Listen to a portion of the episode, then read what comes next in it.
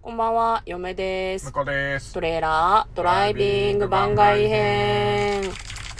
はい、えー今日はですね、シン・ゴジラを見てまいりましたので、ネタバレありで感想を話していく回後編となっております。前編を聞いてない方は前編を聞いてから聞いてください。そして、まだ見てない、これから見る予定ですという方は、もちろん聞かない方がいいんじゃないかなというふうに思います。はい。はい。いやー前編は意外と内容に触れるっていうより胸熱でしたねみたいっなていう感じだったね。話をメインでしましたようねんじゃあまあ続きからいきましょうはいいか。はい。やなんかそのあどうぞあ、どうぞ。大丈夫なんか特撮みたいな、こう特特撮の映像もね結構多かったと思うんだけど、なんか割とさ海外のアクション映画の CG とかと比較すると日本の CG 若干物足りないなとか思うことが嫁はね個人的にたまにあるんだけど、はいはいはいなんかこの方式昔の特撮をちょっと取り入れてこうクラシックな映像っぽくしたタイプならなんか日本はちょっと別のこういう次元でやれるんじゃないかなっていうのはなんか見ててすごく思いましたね、うん、特撮っぽい感じ CG を全部使うんじゃなくてまあ全部「シン・ウルトラマン」に寄せろっていうわけじゃないんだけうんど、なんか見ててクラシックな特撮シーンが割と嫁は面白かったですね、うんいやなんかさソフビ人形みたいなウルトラマンがくるくるくるくるって回ったりするシーンがあって あっ たね。チープと思ったんだけどあれはなんかオリジナルもああいう感じなのかいやいねや、そんなわけないですよ。あそうなのあんな、あんなことはない。あれはどっちかっていうと、うんあの、なんだろうな、小学校の頃好きでとか、うん中学校、高校になってきてちょっとお金あって映画撮りたいなとか、うんうん特撮憧れるなって思ってた子たちが、うんこう、何、初めて、あ、空飛んでるところはこのソフビのとか、ロボットの人形をこう吊 るして、こううんやろうってした時に、うん糸一本で釣っちゃうのよ、最初。おはいはいずっとどうなるかっていうと、回んの。うんうんうんうん最初まずあの、バランス取れないとこから始まって。はいはいはいはいで、こう、吊るしたは、バランス取れたと思ったら、こう、くるくる回り出しちゃうっていうね。うーんえ何撮影しようと思ったんですか映画をいや、僕、そんなことしないですけど。あそうなんだしてないけど、やっぱあの、飛んでるのをやりたくて、糸を、ソフビ人形のうん腰に巻いて、うんこうやって、いや、バランスいいところで、よし、できたと思うんだけど、なんか回るみたいな。ああだから、見たことあると思うよ、あれは。うんうんうんあじゃあくるくる回っちゃってる状態とかはね。あれだね、その劇場で見ていた、うん、50代、60代、40代の人たちもやったことがあるし、安野さんとかももしかしたらやってるのかもしれないですあーあねった。あったこんなんなったな、昔みたいなね。うんなんかそういうちょっとこうチープって言い方が合ってるのかわかんないけど、うんクラシックな特撮シーンみたいなのが嫁は見慣れてないこともあってちょっと面白かったですね、ああいう感じでやっていくのもど独特でありなんじゃないのってちょっと思ったそうだねリアリティで攻めるよりうんうんうん想像の余地があって面白いんじゃないのかなと思ったけどね確かに確か向に。こうはなんかい印象的だったというかいやもうさっき忘れられないシーンとかあります忘れらかれないとかな いけど、えないんだはい、別にないけど、うんあの、なんだろうな、さっき、あの、前半戦の時にちょっと時間がなくて言えなかったけど、うんその、シン・ゴジラに、アフターシン・ゴジラじゃないうんでもあの、シン・ゴジラのテンポ感とかじゃないのよね、結構ね。あーまあ確かにねちょっとゆったりめっていうか、うでそれがあの、普通の、あの、昔の、昔のっていうとあれだけど、原作のウルトラマンに近いのかもしれないしおー、でもなんか、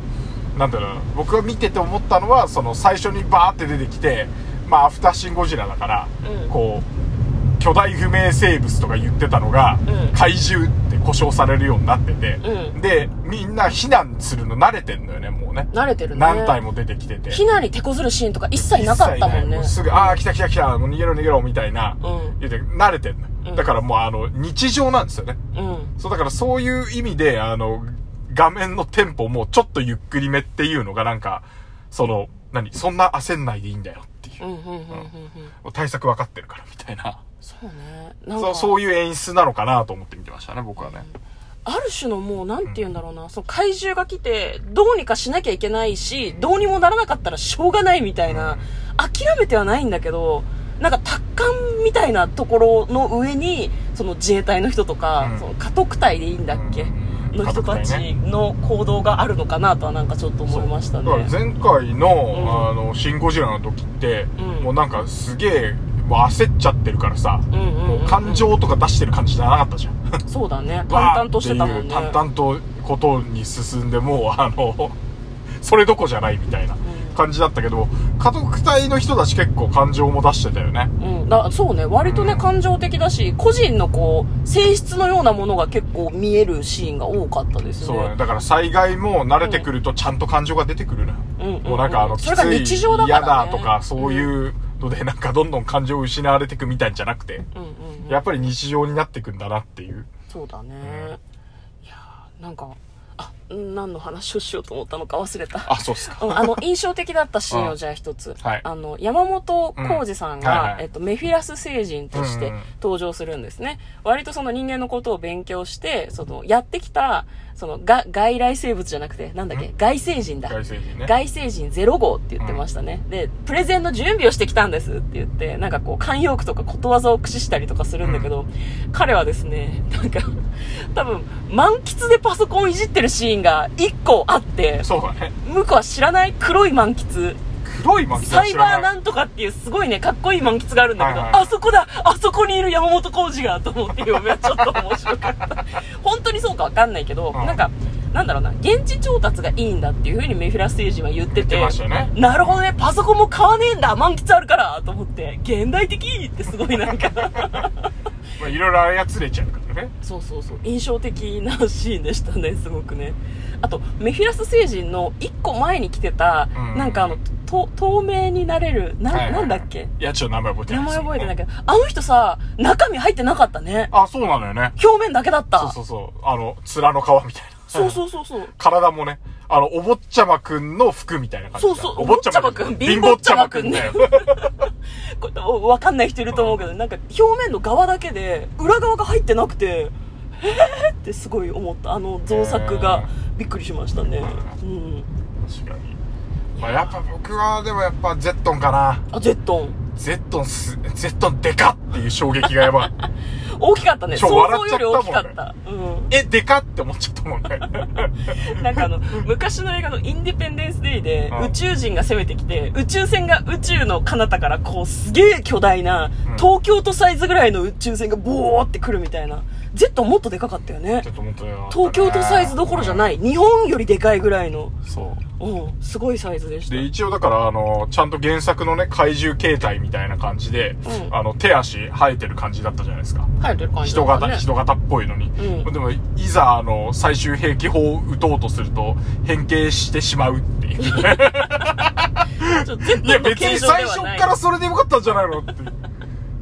やでもなんか、力を蓄えてる感はあったよ。見てて。あーなるほどねそう最初はね、なんだろうな。こう、ウルトラマンの星の人が来て、なんか弾、弾みたいなのを宇宙にブーンって投げるわけさ。で、それがどんどんこう展開していくのよね。うんで、展開して、多分知らんけど、宇宙のパワーを集めて、それで地球潰れちゃう爆弾みたいなのを作ってるわけでしょうんなんか、良かったですけどね。最終的にこう、携帯が変化して、その地球をぶっ壊す形になるみたいなのも、嫁は結構エバみあって好きでしたけどね。うん。終始エバみはありましたよね、すごくね。そうだね。怪獣の。携帯とかもそうだし。そう。うんだから、で、だからいろんなシーンとかに、その、なんだろうな、知らない、なんかオマージュとかいっぱい隠れてんだろうなって思って見てたねい。やー、そうだと思ういやよ。なんか、しかもウルトラマンの一作目、あの、本当のウルトラマンだけじゃなくて、うんウルトラシリーズをずっと見てる人なら、うんにやりとするようなうん。シーンが散りばめられてたんじゃないかなっていうところは、なんか、うんいいなと思って見てた。そうなんだよね。で、それが、こう、初見の人にとって、ノイズにならない範囲で、でも分かる人には絶対に分かるっていう感じでうん、上手に入れてあると思うんだよな。